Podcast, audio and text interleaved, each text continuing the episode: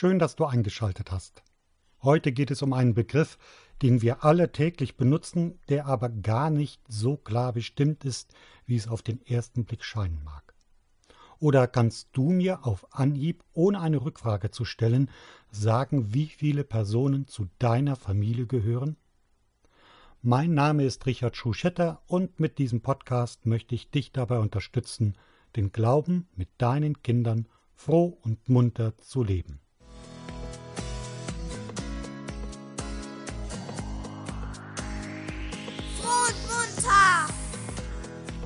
Der katholische Podcast für Eltern.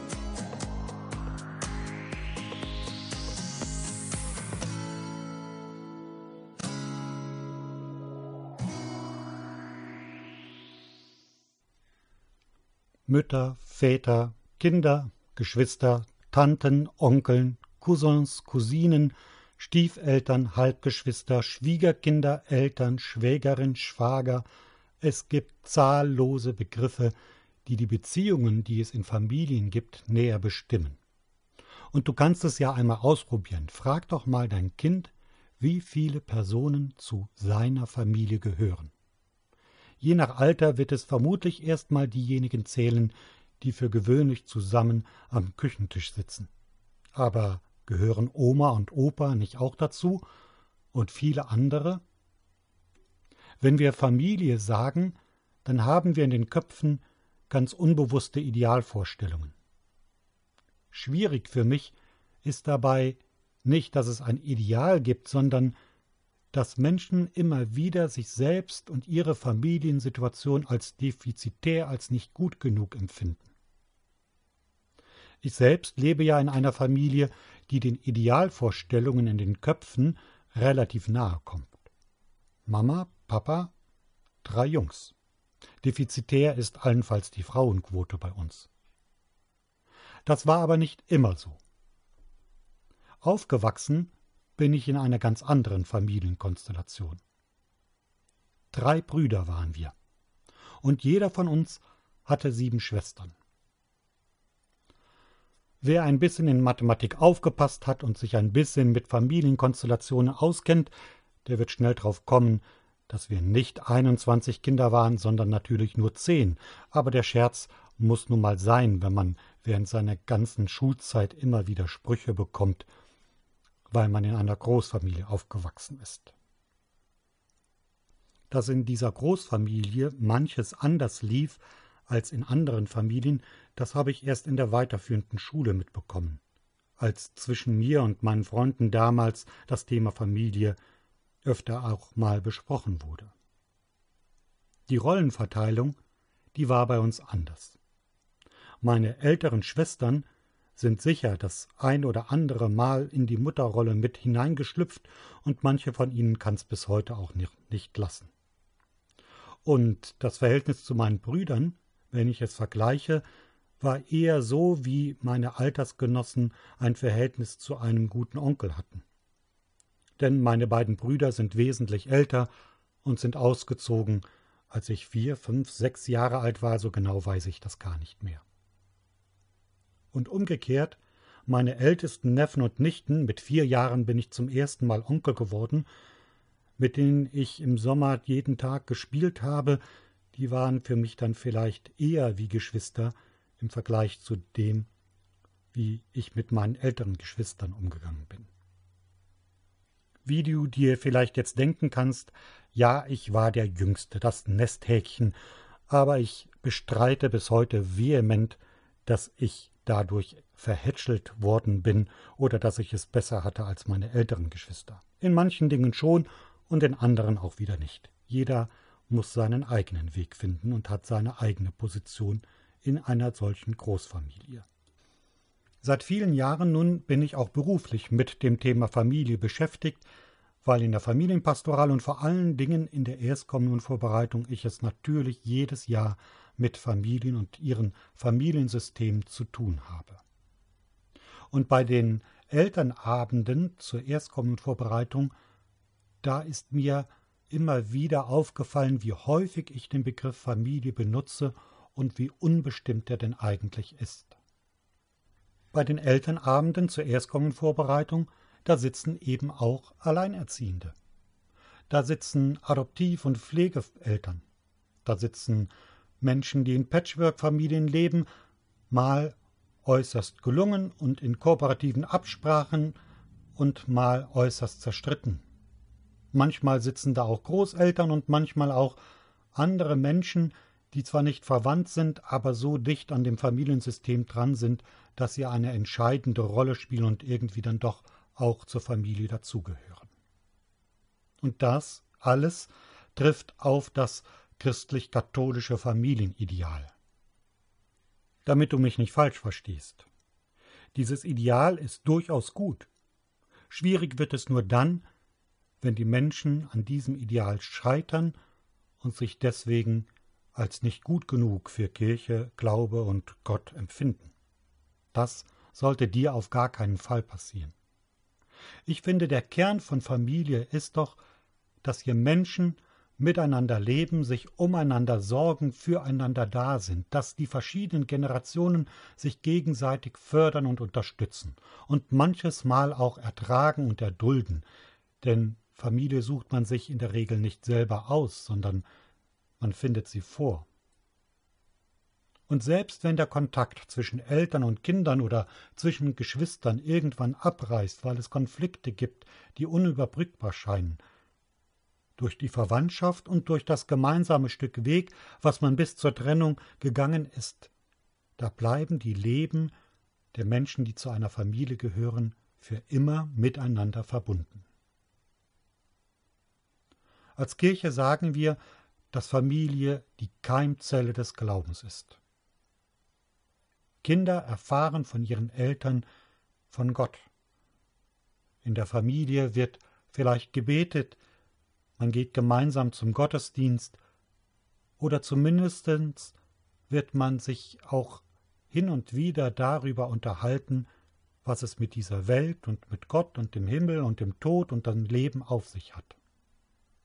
Und vielleicht noch viel wichtiger, in der Familie erlernen Kinder, wenn alles gut geht, ihr Urvertrauen. Ein Urvertrauen, das vielleicht ein ganzes Leben und hoffentlich ein ganzes Leben lang tragen kann. Und dennoch, wer Familie zu sehr idealisiert und romantisiert, der wird der konkreten Realität von Familie nicht gerecht und er treibt Menschen dazu, sich nicht mehr zugehörig zur Gemeinschaft der Glaubenden zu fühlen, weil sie denken, mit meiner Familiensituation, da passe ich doch nicht in diese ideale Welt. Dabei sollten wir uns als Kirche verkneifen, den Begriff Familie zu eng zu fassen. Und du solltest nicht in die Falle tappen, zu denken, dass deine Familie defizitär ist, nur weil sie einer bestimmten Idealvorstellung nicht entspricht. Übrigens, Jesus, Maria und Josef die wären bei der Idealvorstellung auch erstmal durch das Raster gefallen. Und in der Bibel gibt es eine ganz interessante Stelle für Familien. Ganz am Anfang vom Markus-Evangelium im dritten Kapitel, da sitzt Jesus mit seinen Jüngern zusammen und redet mit ihnen und lehrt sie, und da kommen seine Mutter und seine Brüder, so heißt es dort. Und sie wollen ihn nach Hause holen, weil sie sagen, der spinnt doch. Das wird Jesus gesagt. Draußen steht deine Mutter und deine Brüder. Und die Antwort von Jesus ist, wer ist denn meine Mutter und wer sind meine Brüder? Und er blickt in den Kreis, in dem er sitzt, und er sagt, das hier sind meine Mutter und meine Brüder. Wer den Willen Gottes tut, der ist für mich Bruder und Schwester und Mutter. Viel wichtiger als die Verwandtschaftsverhältnisse, viel wichtiger als die Idealvorstellungen von Familie ist die Frage, wer zusammengehört und wer füreinander einsteht und sich gegenseitig trägt. Familie ist bunt. Und jeder einzelne von uns macht ganz eigene Familienerfahrungen. Als ich vor ein paar Jahren mit meinen, einigen meiner Geschwistern anfing, über unsere Kindheitserlebnisse zu reden und zu reflektieren, da war ich sehr überrascht, wie unterschiedlich unser Blick auf unsere Eltern ist. Gegen Idealvorstellungen ist überhaupt nichts einzuwenden. Aber wenn du auf deine Familie schaust, dann versuche doch einmal, sie nicht als defizitär wahrzunehmen, sondern die Stärken und die Beziehungen neu zu entdecken, zu entdecken, wie bunt deine Familie ist. Und vielleicht habt ihr ja mal Lust, dass jeder von euch einmal aufmalt oder mit Lego-Figuren oder Playmobil-Figuren aufstellt, wie eure Familie aussieht, wer wem wie nahe ist und wer eigentlich dazugehört. Aber Achtung! Respektiert eure unterschiedlichen Sichtweisen und versucht nicht dabei, euch gegenseitig psychologisch zu analysieren. Das geht in einer Familie nämlich häufig schief. Wenn ihr gerade in einer Familie seid, in der es große Konflikte gibt, dann lasst euch lieber professionell begleiten. Ich stelle mal einen Link zur Ehe, Familien- und Lebensberatung in die Shownotes. Wenn ihr euch gemeinsam anschaut, wer zu eurer Familie gehört und wer welche Rolle spielt und wie die Beziehungen sind und wer nah dran ist oder weit weg, dann geht es nicht darum, den Finger in die Wunde zu legen, die Konflikte alle aufzuarbeiten und zu schauen, wie ihr möglichst schnell näher an die Idealvorstellung kommt, sondern es geht darum zu entdecken, wie wundervoll die Beziehungen in deiner Familie sind und wie wichtig eure Familie für jeden Einzelnen für euch ist. Familie ist kein Ideal. Familie ist ganz konkret mit großen Herausforderungen. Und das war zu allen Zeiten so. Wenn ich die Bibel aufschlage, dann lese ich eigentlich ständig von Geschwisterkonflikten, von Konflikten zwischen Eltern und Kindern. Der Clou an Familie ist nicht, dass alles perfekt ist, sondern der Clou ist, dass man sich auch in schweren Zeiten auf Familie verlassen kann. Als Christen sprechen wir häufig voneinander von den Schwestern und Brüdern.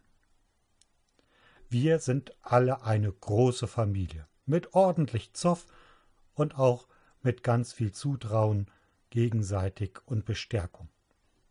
Ich würde mich freuen, wenn es dir zu Hause gelingt, mit deinen Lieben zu entdecken, worin die Stärke eurer Familie liegt und wie schön es ist, dass ihr euch von anderen Familien unterscheidet, Gott liebt das Bunte und Familie ist immer bunt.